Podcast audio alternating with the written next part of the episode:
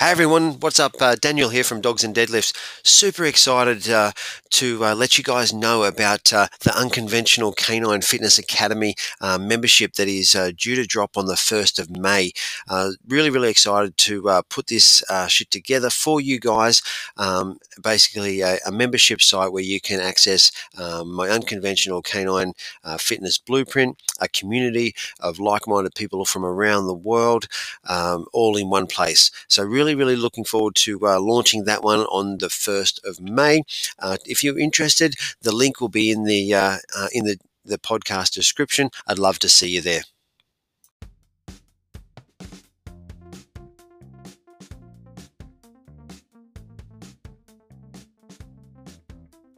Welcome to the Dogs and Deadlifts Building Better Dogs and People podcast. Join your host, Daniel Rose, as we discuss everything canine and human strength and conditioning. We talk to experts, hear from people in the know, and just talk the latest on strength and conditioning for both people and their pups. We are about building better dogs and people.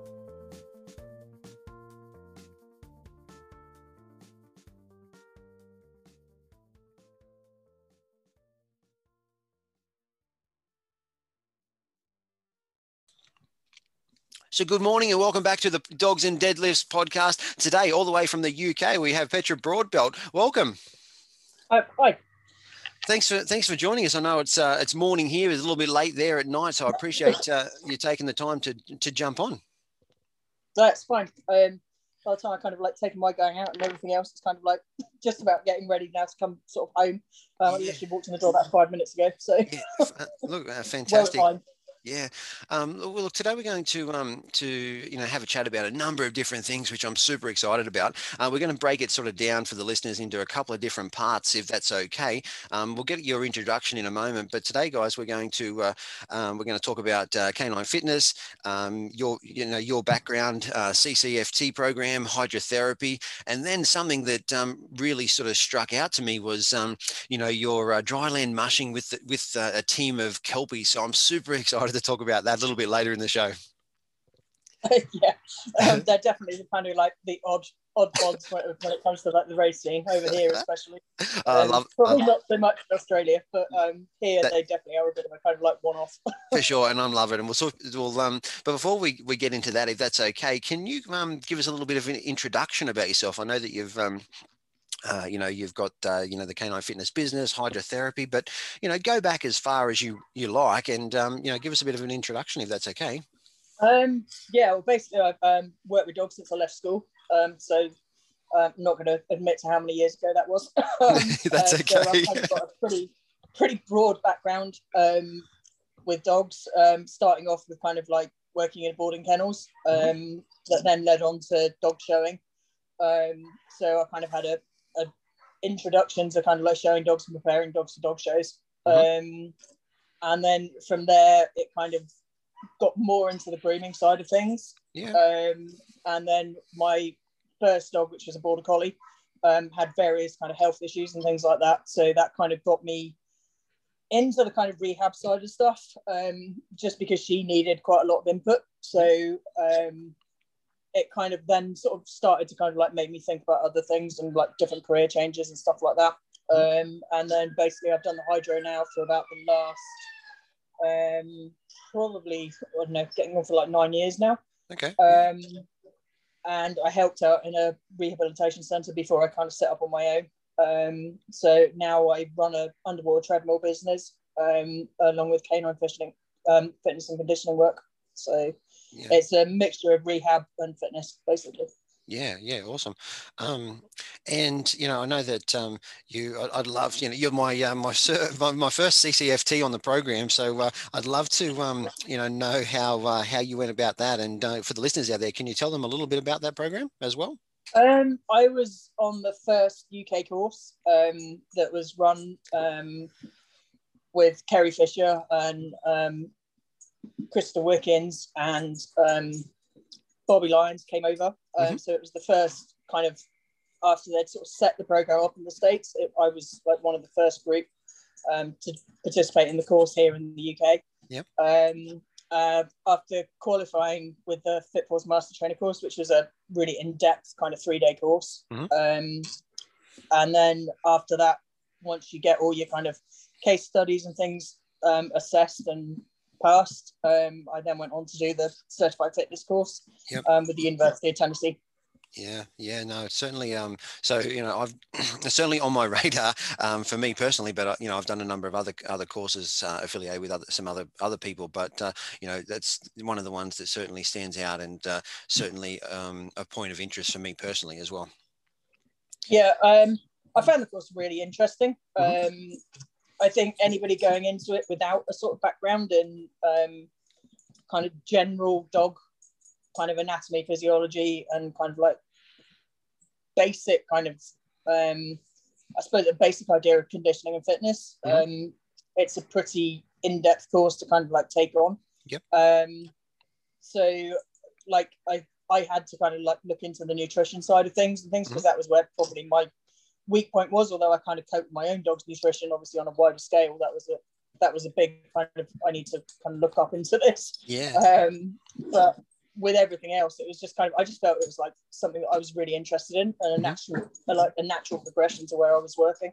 Yeah. Um, and something that wasn't really being looked into over here in the UK. Hmm Yeah, that's you know, and I agree. You know, you know, in your opinion, you know, I say you know, for instance, you started, um, you know, doing some work with the the hydrotherapy uh, treadmill, you know, say like nine years ago. Um, this is you know, obviously your opinion only, but how have you felt that um, the perception from the public and people with their performance dogs is coming along since they then, you know, back then, uh, and and now? Um, sadly, I think from a kind of like fitness and um, general conditioning point of view, it's Hmm. still kind of like quite slow. Yep. Um, whereas the rehab side of things, the word's starting to get out there now. I think. Um, so it's definitely, I think, compared to say the um, USA, we're definitely kind of behind the times in the amount of time and effort people put into the sort of fitness and conditioning side of their dogs, regardless of sports, whether it's agility, obedience, um, mushing. Yep. Um, there's definitely like a real kind of lacking of understanding and sort of Mm. interest, I think. Um, and I don't know whether that's just down to the fact that it's not been really pushed. Um, so I don't know whether it's a case of like people aren't really aware of what's available. hmm Yeah, for sure. And I suppose one of the, you know, one of my goals on the podcast is to help, you know, help spread the word, help educate, you know, people that are that don't know, um, you know, anything about, uh, you know, tr- you know, preparing their dog, and we're going to talk about that in a moment. Preparing their dog for sports, um, you know, and making sure that they're going to be injury free. Um, you know, getting that inf- access to that information is is hard, but you know, with things like podcasts, online programs now, it's getting much easier. And I know that with the last what 12, 12 months or more, you know, most people have been inside locked up with, uh, you know, due to COVID issues, etc. So, um, you know, they haven't been out competing, etc. But um, certainly, uh, I'm seeing a, a shift in people's mentalities. Um, however, we're not quite, you know, there, you know, where we want to be just yet. You know, so I think it's going to take Yeah. take a little bit of time. Yeah, um, and I definitely think I think like this is fab because it's getting the word out there. Mhm. Um, and I think the more people are aware of things that you can work on, Mhm. um, then people will kind of like sign up for it. Yeah. Um, like I think even down to kind of like human sports. Yeah. Um, it's only what in the last kind of couple of decades that people have started to look more at cross training rather than just sport specific training. Mhm. Um, Yeah. So dogs are still that much further behind. Um, Yeah. So kind of cross training and looking at different aspects of what a dog's body needs to be able to cope with is still really behind the times compared Yeah. to like human stuff. Yeah, for sure. And look, I always like to quote, you know, I had Jay Jack on the program a little while ago from America, and he always, um, you know, in the podcast, he said, look, man, you know, I, I think that we are almost 30 years behind, you know, um, you know, Yeah. some, some people may not say 30, you know, but, you know, that um, gives a bit of a scope at, uh, you know, how um, behind we are at this point in time, you know. So uh, in regards to our, you know, a complete and balanced fitness program, cross training, etc. You know, so um, you know that's that's huge you know Yeah. you know so let's um you know i had a, i had a couple of questions come in and uh you know i know that i sent them through but uh um for someone that's sort of just uh, starting out in their, um, their, I suppose, with their performance dog, etc., correct conditioning programs and preparation, you know, um, how important is that? And can you give us some examples of, uh, you know, how someone can go about getting uh, their dogs, uh, you know, just in the right, well, not even just their dogs, themselves in the right mindset to think about certain things to do before they participate in a sport? Um, I think one of the kind of like first things, I suppose, I started competing with the dogs I already had. Yep. So none of my dogs were purposely chosen mm-hmm. um, to compete in mushing and dryland sledding.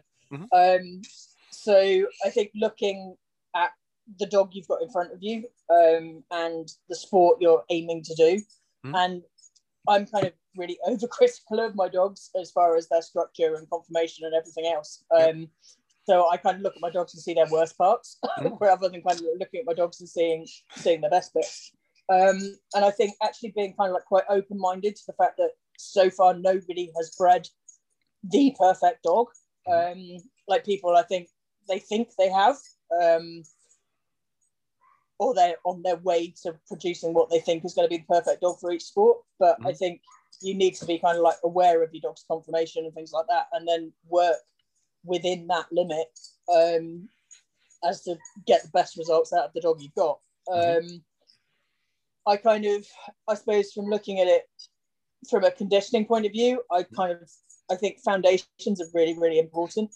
Um, so many people um, with the conditioning stuff because you can use wobble cushions and the FitBones and stuff like that. People are so keen to get onto all the balance equipment mm-hmm. um, because it looks flashy and it looks cool, and so mm-hmm. it kind of like draws your eye as, as a human towards those sort of things. Um, whereas actually, so much stuff can be done on the floor and then mm-hmm. working up from that. So I think um, just making people aware of like you can't just kind of like go out and get a peanut ball and then chuck your dog on top of it and expect it to kind of like have amazing results because mm. in reality that really isn't going to happen.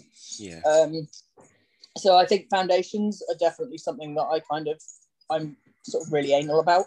Mm. um, mm-hmm. Yeah. And then sort of progression from that point up. Mm-hmm. Um, and then down to like each sport requires kind of certain things, but at the end of the day, regardless of the sport you compete in with your dog, your dog still needs to be kind of like fit for purpose. Yep. So um, it's working on their weaknesses as well as their strengths. Yeah.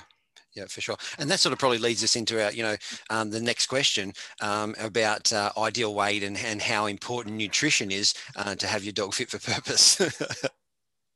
um, I think uh, nutrition has become such a massive subject now. Mm-hmm. Um, like there's the kind of complete raw devotees, mm-hmm. Um, and then there's the kind of like people that kind of like slot into the middle of kind of like feeding mm-hmm. a bit of both mm-hmm. um, between kibble and raw, and then you've got the kind of like kibble feeders and things like that. Um, I think basically, it, as far as I'm concerned, it's what if your dog looks good on it, then carry on doing what you're doing. Mm. Um, it's kind of it's really a case of just assessing each dog and yep. each dog's needs. Mm-hmm. Um, there's no point in putting a couch potato dog on a really high fat, low carb food because mm-hmm. they're just going to gain a massive amount of weight and then they're not going to be able to do anything. Um, whereas if you're looking at the long distance sled dogs, um, like the dogs that run in the kind of like Iditarod and stuff like that, obviously mm-hmm. they need a very different calorie yep. intake compared to a dog that's racing 5k. Yeah. So um, I think people complicate things a lot, mm-hmm. um, in my opinion, with like what they need to feed and things like that. Mm-hmm. Um, I think agility is probably one of the worst sports because people kind of think their dogs need all these extra things, and in actual fact, all they're doing really is sprinting for like 30 seconds in the ring. Mm-hmm. Um, yep. The rest of the stuff is down to being um, sport specific. So they need to learn each individual discipline mm-hmm. um, as far as jumping or weaving or their contact equipment. But in actual fact, their energy output is a lot less than even a dog that's running 5K. So yeah. um, I think you need to look at the individual dog and the individual sport um, and, at, and at what level you're expecting your dog to sort of be able to maintain really. Yeah, um, sorry. Uh, so, uh, look, I, I, agree. You know, and um, you know, I've had some obviously some uh, some guests on the show that uh, um, you know have been very very fantastic. And uh, you know but it's one of those things you know on the on the show we don't get into um, raw feeding versus you know dry feeding. It's you know not a debate yeah. or an argument you know uh, same as training techniques. We stay well away from training techniques. You know um, if you want to talk training techniques this is not the podcast. Yeah. Um, and i think a lot of the stuff is very very individual. Mm-hmm. Um, and like i say i think you've just got to look at how your dog's performing. Um, are they looking fit? Are they suitable mm-hmm. to be able to get out and race um, or do whatever sport you're competing in? Um, but it's it's down to that. Is your dog capable of doing the specific sport you're aiming for them to do? Really, yeah. um, and that covers kind of like a massive thing as far as food, weight, their general body condition, um, how fit they are, um, and also kind of like the amount of time you put into training. So it's it's definitely like a huge subject. Um, but I think feeding definitely kind of like hits a real nerve with a lot of people. Yeah. Um, so yeah, I kind of I tend not to get into like debates about dog food and what's yep. best for whoever. Yep. Um, but my guys, I kind of I manage their food, but I don't feed their set amount every day. Um, mm-hmm. It depends on what they're doing. So as far as like quantities of food, mm-hmm. um, my guys vary from like say Monday to Friday. They they vary each day as to the amount they get because yep. they might not be doing the same amount of, of work as they would be doing, yep. say, on a different day. So yep. um, I think being aware of the amount of energy a dog's expending and to compared to the amount of calories that are going in. That's right. And so, I was going, I was going to say, uh, you know, we really need to have a look at, you know, the listeners are out there going, okay, what sport am I doing? What's the, what's the energy, you know, what's the uh, energy in? What's the energy out? And let's adapt our program to do that based on your personal beliefs, you know, um, yeah. on what, and you know, and also you know not just personal beliefs budgets all these other contributing factors but you know i wanted to just make a reference to it because i think that you know there's no point trying to um, you know compete whether it be uh, agility or, or a 5k um, you know dryland mushing event with an overweight dog yeah yeah yeah, and like I said, and that and that definitely comes down to is your dog actually fit for purpose? Yeah. Um. So yeah, an overweight dog or a dog with really severely bad conformation or whatever, yep. you've got to really look at it and go, actually, is my dog physically capable of doing this without it causing massive injuries um, or problems? Yep. Um, and nobody wants to look at their dog and see the bad parts. Mm-hmm. Um, because as far as we're concerned, all our dogs are perfect. Um, so it's, it's being kind of like open-minded to the fact that actually is your dog's conformation really going to suit kind of hammering around agility courses every weekend mm-hmm. um, and the rigors of training as mm-hmm. equally is it going to cope with running 5k in harness and mm-hmm. Pulling a weight behind it so yeah. Um, yeah. i definitely feel people need to be kind of like quite open-minded mm-hmm. um, and that's the same within every breed i think just because you've got like um, say a husky or a hound or a kelpie or whatever it's like it's looking at that individual dog and mm-hmm. thinking is it actually physically capable of doing what i'm asking it to do yeah so, for sure um, yeah so yeah i definitely think people need to be kind of like quite open-minded as to where where their dog is and at what level of fitness and things um, as to whether or not it's right to do the sport you're doing. Definitely. Um, definitely. And I was going to say, you know, and if you're not sure, you know, that's what that's what uh, professionals are out there for. You know, um, I just something popped into my head that I just wanted to touch on just briefly. Um, you know, obviously, uh, when you come to a professional, they like to conduct a you know a gait analysis. They want to see the movement. You know, what, you know, they want to basically you know go over your dog and make sure there's nothing uh, out of the ordinary. You know, but uh, some things, and, and correct me if you do things diff- a little bit differently. Um, you know, let's just say a, you know the, the thing that pops to mind is a slop sloppy sit, right? So yep. a, a, sloppy sit could, you know, is it has it just been reinforced like that, you know, or or is there a problem, if you know what I mean, um, with the structure of the dog?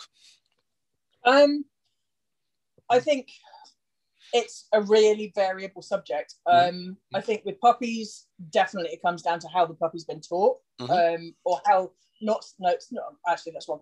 Um, not so much how it's been taught, but how it's been rewarded. Mm-hmm. So if you've always rewarded the sloppy sit, yep. the chances are that is all you're going to get when you say the word sit, mm-hmm. because mm-hmm. the dog's going to do what it expects to be rewarded for.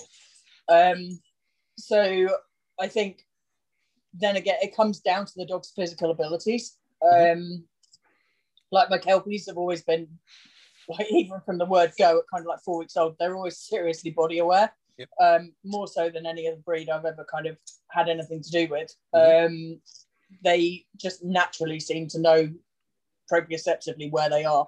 Mm-hmm. Um, so I kind of feel I'm quite lucky when it comes to that with them.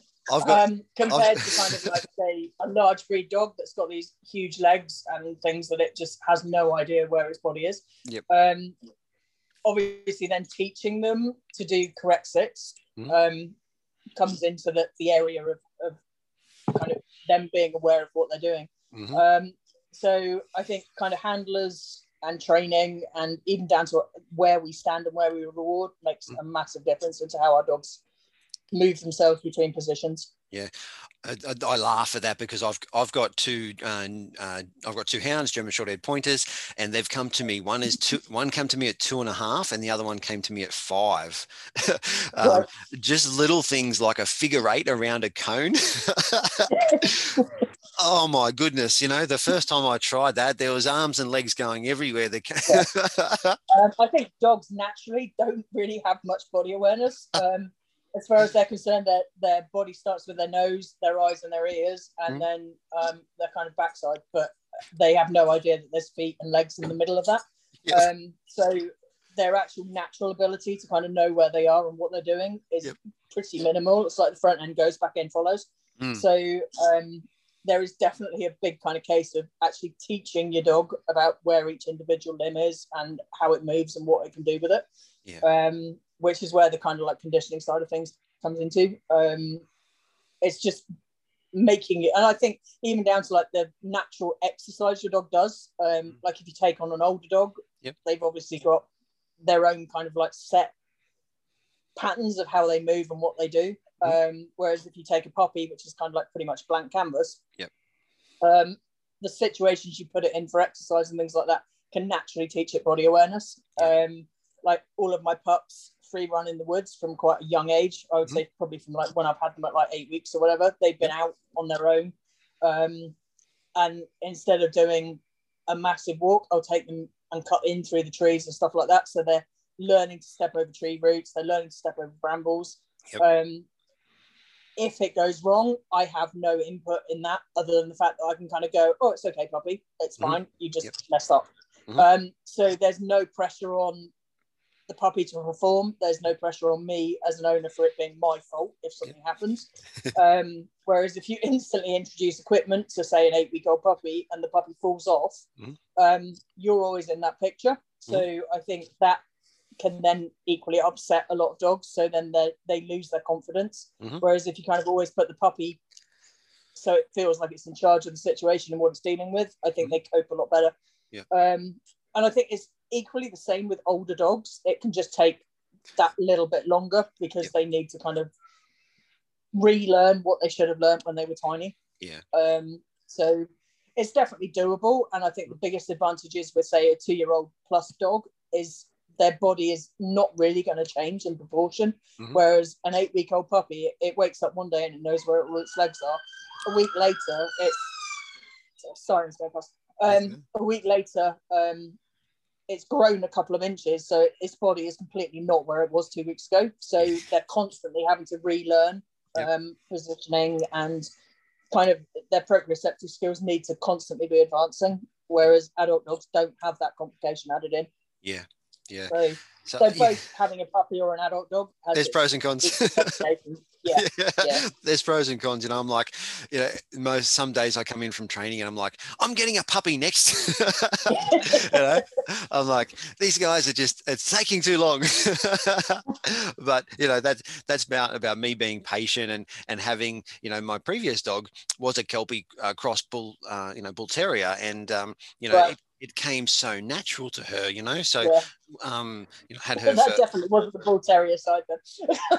that's right. And if you look at it, bull terrier I've met has been a complete if- clown, and they exactly, minimal self-preservation. So That's exactly right. Kelpie probably helped that out. Whereas, yeah, exactly, and, and that was a, it was a, for me, it was a great mix. She was born deaf as well, so we, um, you know, but uh, you know that was one of the reasons I, I got her because uh, nobody wanted her. But you know, she looked like a, a white kelpie, pointy ears. It's just she had a, a, a slightly bigger, a bigger muzzle. And the good thing it was, yeah, she was very, um, you know, she was very good. She very trainable and very aware of her own body. Um, but when I put her on, say, uh, in a new environment, her nerves and her, you know, that that was super thick and super strong, and nothing phased her. You know, um, yeah, it was bomb proof because of that little bit of inf- if you like I said, if you looked Yeah. at it, she, she looks like a white a white kelpie, right? you know, but um, you know, you could put her in a new new environment, new situation very easily, and she would cope and just go about her duties. You know, that's what I loved about her. yeah. Um, and I've definitely found that with kind of slightly going off track a bit now. Um, but I've definitely found that with the Kelpies as a breed. Um, as far Mm. as I'm concerned, they're probably one of the most versatile breeds I've ever had. Yep. Um, they're not always the most kind of easy breeds, Yep. um, but they're definitely, in my opinion, they're kind of they're the most solid tempered breed that I've worked with for a long time. Mhm. Um, Yep. I've had previous had a collie and a lab and a shepherd. Yep. My collie was the least biddable dog I ever worked with, so it kind of she completely blew out the water the, the laws of oh a collie's devoted to you and wants to do everything you ask it and tell it. Um, Yep. She was never like that, um, which probably then brought my interest to kelpies and their more independent side. Yeah, Um, my shepherd was a seriously devoted dog, as was my Labrador. Um, they were like real shadow dogs. You couldn't lo- uh, couldn't lose them for trying. Um, so the kelpies, um, I think, as long as you take them as complete individuals, and as far as they're concerned, count them as equals, they're the most trainable dogs you can ask for, yeah, um, and the most versatile as far as what you ask them to do. They're they're up for everything. yeah, So definitely. um, So let's let's move into the, the the kelpie talk for the moment. So what does you know is one just sitting on the on a couch one day and go, oh, I'm going to get seven seven or eight kelpies to to do uh, mushing. um, my kind of um, my draw to kelpies, um, it, was- I can actually blame my border collie for it. yeah. Um, she was a red and white collie um, that I bought from a farm, and she was completely not the dog I ever expected to own. Mhm. Um, she was the hardest work I've ever had. Um, so she kind of like she was the one really that got me into the dog training um, and the need to do different things with the dog. Um, sadly, I never never got into the realms of bikejor and stuff like that when I had her. Yep. Um, because I think that would have kind of like sorted quite a few problems. Um, but she opened my eyes to like different training techniques um, and also the rehab world. So I've got her to thank for a lot of stuff really. Um, so I got my first Kelpie. Um, sadly, I lost him, Rip, who was um, I lost him kind of a couple of years ago Mhm. um, this year. So he was like my complete kind of heart dog, I suppose, really. Mhm. Um, he was not the easiest of puppies. He was completely crazy as a puppy. Um, had no off switch and was pretty hard work. Um, but equally, he taught me a lot. Um, he had um, kind of like neurological issues, which um, equally then bounced back to kind of like the rehab stuff and things like that. So between him and my collie, they definitely opened up a lot of avenues to where my work was going to go. Yep. Um, but he kind of made me realize that actually kelpies are a pretty cool breed. Mhm. Um, so he then led to me getting my second kelpie. Um, he was Bean, um, who is 12 this year, and um, he stopped competing last year at 11. Yep. Um, I still bikejor him um, Yeah. for fun. Um, and he's well currently he's behaving like a two-year-old, so actually he's regressing badly. Um, so um, he kind of like got he was the one really that pushed me into the bikejor and stuff like that um, because he was a nightmare to let off lead Mhm. as far as where where I live. There's a high population of deer in the woods and things like that. So um, actually having him under control and attached to a bike was a better option than waiting for him to come back to the van at the end of a walk. Yeah. So um, that's where it all kind of kicked off. Um, and then it wasn't long before I started to have visions of running a larger team. So hence my numbers built up to seven and eight. oh, oh, oh, look, I absolutely love it, and um, you know, where when you started sourcing uh, the other dogs to add into your team, um, were you looking for specific uh, lines, or we, you know, were you importing? What was your um, uh, sort of general back- Um, knowledge about that? Background? um, all my dogs have come from a, um, a, a breeder that actually turned out to be local to me. Um, here is where I got ripped from, my original dog. Mhm. Um, and Rip was from an imported bitch from Australia, Mhm. um, from really kind of like quite famous lines, uh, Yep. the bow and on lines, Mhm. and then tracking back to some kind of pretty old fashioned working kelpies. Mhm. Um, so I've always had an interest in sheep work and things as well. So Mm-hmm. um, my dogs are pretty kind of dual purpose dogs. They kind of like they're my pets, but um, as far as I'm concerned, they they should be able to and want to do the job they were originally bred for. So Mhm. all of my dogs are work stock. Mhm. Um, so um, I kind of like followed really from getting Rip.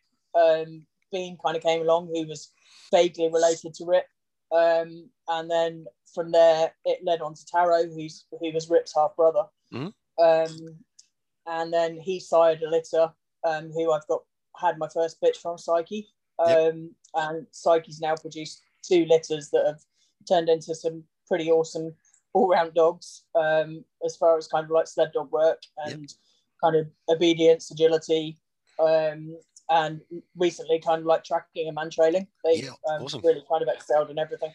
Mhm. Um, so I kind of feel if you pick a dog that's really bred for the original purpose that it was it was designed for, Mhm. um, then the chances are you're going to get a pretty amenable job dog that will do whatever job you kind of throw at it. Yeah. Um, and it's certainly worked for me with the kelpies. So I've actually gone into finding my dogs from pretty hardcore working working sheep dogs really. Um, Yep. So they've got, they've got the drive and the kind of like grit to want to get out there and work. Mhm. Um, and actually, Psyche, the bitch that um, I I've personally had a couple of litters from, um, she has zero interest in doing sled dog sports or whatever. All she wants to do is work sheep. So, um, so kind of to me, it proves that if they've got that build and drive, Mhm. that's what they want to do. She's she's a pretty small bitch. She's about 14, 15 kilos, Yep. but she'll tackle some pretty hefty lambs and rams and things like that. So she's got kind of like she's pretty ballsy as far as like the little dog's concerned. Yeah, Um, and she's definitely passed that on with the attitude in her puppies. So, Yeah. um, fantastic. What was um? Is something that I, I just randomly want I popped into my head is um, you know, what was the general consensus when you you know when you rock up to uh, you know, dryland mushing events and you you know and you get out your uh, your kelpies. Um, I remember when I first started with Bean. Um, it was the it was the first event I'd really tried. I'd done a local event, Hmm. um, which Canex UK had organised um, here, um, and it was actually in the woods that I normally walk in. Yeah. So when it kind of like got advertised that they were doing a bikejor and canicross competition, it was like, oh well, maybe it's worth a shot at entering. Yep. Um, Bean certainly wasn't a natural when I first started. He was more Mhm. interested in kind of trying to sit on the bike Yep. and um, ride the bike rather than run in front of it.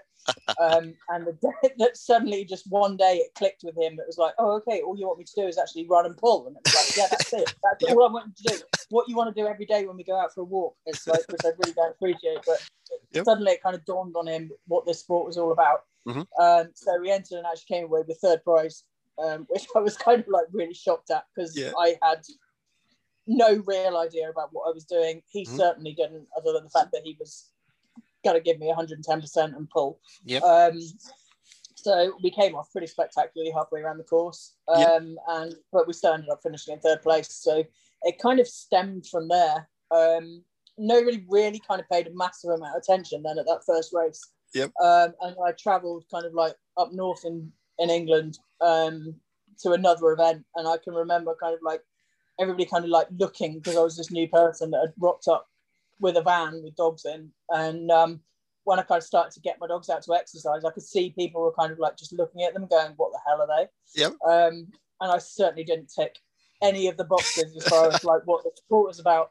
Um, and Bean actually after a night race and then a morning race, um, we actually finished in first place um, at the end of the event, and he actually had the fastest time over the two days on the course, which Fantastic. completely gobsmacked me. Um, I really wasn't expecting it at all. Um, and so it kind of like went from there. I suppose he really then gave me the confidence to kind of think, actually, I really need to believe in these little guys and kind Yep. of like just get out there and see what we can do. Yep. Um, then I met some really crazy friends of Huskies. Mhm. Um, and they both ran, they had like eight rescue Huskies. And between them, they ran two four dog teams. Uh, and they'd go out for kind of like a few hours over Salisbury Plain and things like that. Um, and so they kind of like got me more interested then into kind of like the rigging side of things and stuff like that. Yep. Um, I originally started off biking, and then I, I had a short period where I tried a scooter, um, which I think I'm still suffering from PTSD. I mean, having not- tailbeats attached to the front of the scooter, I'll never ever do that again.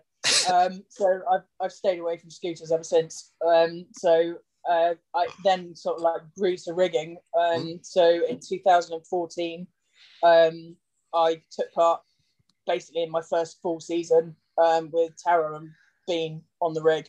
Yep. Um, and they basically they were unbeaten all season, um, which was kind of like pretty inspiring to me. And I can definitely say they were they were the athletes of the team. It certainly weren't me. Um, and um, then we took part in the BSSF and ISF um, World Cup qualifiers Mhm. um, at Thetford, and we finished in I think third or fourth place after the Saturday's racing. Um, and then Sunday they just completely blew me away because they gave me 110% and they pulled right up through the rankings. We ended up finishing first. So, and that was as a two dog team. So I was like, that was definitely then when I kind of went, I want more of this. Yep. Um, and that's when the numbers then started to increase. so it, kind of, it, Yep. spiraled, it spiraled downhill from then, really. Um, so yeah, so after that, I think we did another season running as a two dog team. Um, Bean had a really nasty injury, um, completely not related to the sport, Mhm. um, but he had a really nasty ilio- iliopsoas strain, um, so that put him out. Um, and then sadly, I lost my German Shepherd, and I had a chance of a two year old Kelpie from the breeder that bred my other Kelpies. Um, that he was a bit of a clown and he had no particular interest in working sheep um, but his aim in life was to run as fast as he could in a straight line. So he kind of ticked a few boxes um, for fitting in with my guys. Yeah. So I decided I'd foster him for a bit and see what happened. Um, and needless to say, Diesel will be nine this year and he's still here. Mhm. Um, so yeah, he kind of like he filled my my next season for a two dog season with um, Taro and Diesel. Yep. And again, they kind of like they just kind of like finished top of the board, Yep. um, pretty much undefeated all season. yeah. So um, that definitely then sparked my kind of interest in getting into the rigging. And yeah, from then I went on to a four dog team and finally got up to my six dog team a couple of seasons ago because Artie, the youngest one I've got, um, she was just about old enough to compete. And Bean was kind of coming to the end of his career, but he still wanted to give it a go. So Yep. um, him and her ran my six dog team in lead. Um, and yeah, we didn't have a completely undefeated season, but as far as I was concerned, it was seriously awesome to get out there and just compete with them as a six dog team. Yeah, So fantastic. Yeah, they kind of like they filled my bucket list, I suppose. yeah, yeah, yeah, for sure. And and look, it's a super, you know, in a sport that is seeing, look, let's just say, un, I like to say unconventional breeds. you know, um, Yeah. you know, obviously we're we're 2021 now, and uh, you know we're seeing a heap of look here in Australia. It's it's, it's very, um, you know, we see it. You know, every every weekend at a competition, you know, uh, variety of different breeds and stuff. It's it's it's just awesome to see that people are getting involved in a in a potentially new sport with a variety of different dogs um, to both mentally and uh, physically, uh, you know, hit some hit the mark for, for a lot of dogs. Um, yeah, and I think that's the, the really nice thing about the sport. Mhm. Um, I think from when I first started competing, people were competing with their kind of like pet dogs, and and I don't mean that in kind of like in to belittle what people were achieving because there were Mhm. people out there competing and and getting pretty decent times and stuff like that with with the dogs that they had. Yep. Um, I think down to kind of human human egos and Mm. our want to win and succeed. Mhm. I think now it's slightly shifted, especially Mm. over here, Mhm. um, and I think possibly in Europe as well, over the fact that people are now starting to buy into purpose-bred dogs. Yep. Um, to then compete in the sport. So Mhm. I'm not saying there's anything wrong in that, but um, I still really like the fact that it's a sport that anybody can kind of take part in. Mm. So um, yeah, probably more Mhm. politics now than they used to be. Yeah, yeah. I think yeah, I think as a sport, it's still it's still a really inclusive sport. Oh, for sure. And and you know, like most people that say come like you know come to a training session with me might just be a canicross session. You know, um, they you know they're having a great time. I've got Shar-Peis, I've got Kelpies, I've got border uh, border collies, you know, Labradors. You know, at the end of the day, you know these these uh, these dogs have had a great time. you know, the humans yeah. have had a the humans has had, you know the other end of the leash has had a great time. So you know, awesome. yeah, and to me, it kind of, it definitely is a case Mm. Um, like especially now, like the sport over here is predominant is being dominated a lot by kind of hounds mm-hmm. um, and Euro hounds and Scandinavian hounds and things. Yeah. Which my guys kind of like if I run a four or six dog team, mm-hmm. it weight wise, comparison wise, it'd be the equivalent of somebody running like I would need to run 12 dogs to match the weight of a six dog hound team. So it's kind of so my guys are pretty small. Um, so as far as like being competitive against the big hound teams, mm-hmm. they're they're not gonna fit into that category as much. But as far as I'm concerned, they don't care. It's only down to us as as humans taking part in the sport as to yeah. worrying about what position you come in and things like that. Um, yeah. The dogs don't care. My guys don't care. They just think they've gone out and had a massive run. And as far as they're concerned, they still finish up being pretty good dogs. So yeah, exactly. And, and, um, and for me, I still want to go home with the dogs I started out with. So yep. um, I'm certainly not going to change my breeds just to kind of tick the boxes of, of yep. being competitive. Yeah, um, yeah. So yeah, um, last year I bought a, a Doberman pup, mm-hmm. um, and he's kind of my my new addition. Mm-hmm. Um, he is so different to the Kelpies; it's untrue. Um, and I it kind of like I got him because I was interested in the breed and mm-hmm. things like that. Um, if he takes to running, then he does. If he doesn't, he doesn't. Yep. Um, I've biked him a couple of times, um, and so far we kind of like he's got the understanding of running and pulling. Mm-hmm. Um, but then equally, occasionally he has kind of like the idea of fluffy bunnies and things like that go through his head, and he completely forgets what he's doing and the fact that I'm attached to. Yep. So um, he's a, he's a very different ball game. Um, but I kind of as far as I'm concerned, it's like my dogs come first and the sport comes second. So yeah. um, I'll still have the dogs I've got, whether or not competitive mushing ever continues. so, yeah, no, for sure. Um, and I think any sports, I think if people are kind of like open minded and mm-hmm. they get the dogs because they want to live with them, then I think that's the that's the best sort of grounding. Yeah, for sure. On on that, let's um sorry, let, let's sort of just uh, wind things up a little bit. So I want to say thank you very much for uh, you know for taking the time. You know, really enjoyed uh, you know learning about uh, your, you know your canine fitness business. Uh, you know the kelpies in particular. Um, but if someone wanted to uh, to reach out to you via either social media or, or your business, um, where would they go about doing that one? Um, I currently don't have any websites because I'm mm-hmm. really technologically crap. That's okay. Um, so I've got I've got a Facebook page. Mm-hmm. Um, and um, I've, well, I've got my um, personal Facebook page plus mm. Exeter Canine Hydrotherapy yeah. um, as a Facebook page, and then Exeter Canine Fitness is another one. Cool, um, so, and I'm more than happy to kind of like help people out. Um, some of the fitness stuff can be done online. Mm. Um, it's always, I kind of feel it's always a lot easier done in, purpose, in person because mm. um, obviously it's a bit more kind of personal to you and your dog. Yep. Um, but there are definitely kind of options of doing things online if people are interested. Yeah, for sure. And I'll, if it's okay, um, in the show notes on the podcast, I'll link to your Facebook page. Is that all right? Yeah, fine. Yeah, yeah. fine. Awesome. So, look, uh, thank you very much once again. I really appreciate uh, you know you coming on and uh, you know helping spread the word about um, you know canine fitness, uh, dryland mushing. I really appreciate it. No worries. Thank you very much. Are you looking for the perfect gift for you or a friend that loves dogs and fitness? Dogs and Deadlifts has you covered with merchandise and giftware including t shirts, hoodies, cushion covers, mugs, plus much more. Head over to teespring.com forward slash dogs and deadlifts. That's T double E spring.com forward slash dogs and deadlifts. Or check out the link in the podcast notes.